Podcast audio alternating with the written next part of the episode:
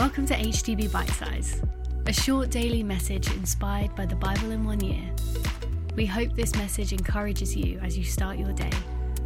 You can also join us every Sunday for HTB at Home, our online church service. For this and more, check out our website at htb.org. In these last few months, if I'm completely honest, there have been times where I have been feeling a bit overwhelmed with everything that I've been either reading in the news or seeing on social media. Perhaps you yourself have also been feeling this way, and you've been asking yourself, How can I make a difference? What can I do to bring change? In today's Bible in one year, we read about a time in history um, where the psalmist recounts that the people of God had completely forgotten God. They began to live in a way that was dishonoring of God. They began to worship idols.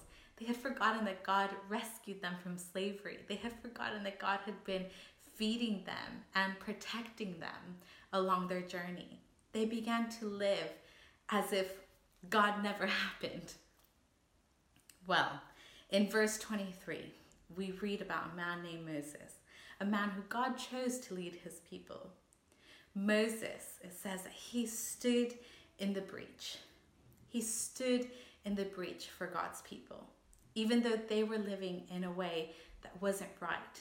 Moses decided to not be overwhelmed by all that. I'm sure it was hard. I'm sure it was difficult to be seeing everything going on around him.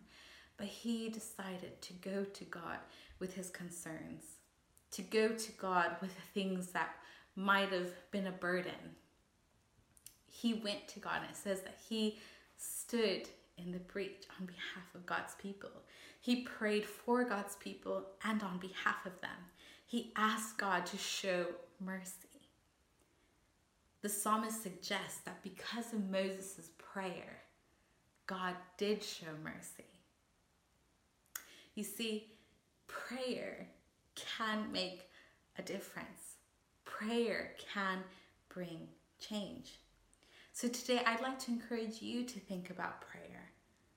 If you have been a bit like me and have been feeling overwhelmed, we can take those burdens and we can take those cares and the things that might be upsetting us, we can take those things to God. Who can you stand in the breach for today? Who can I stand in the breach for today?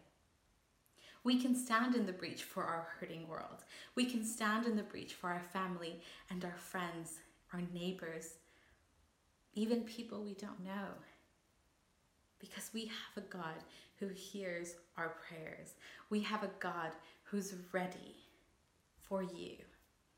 So, whether you're new to faith or you've known God your whole life, God is ready and He is available to hear your prayer today. You can also join us every Sunday for HTB at Home, our online church service. For this and more, check out our website at htb.org.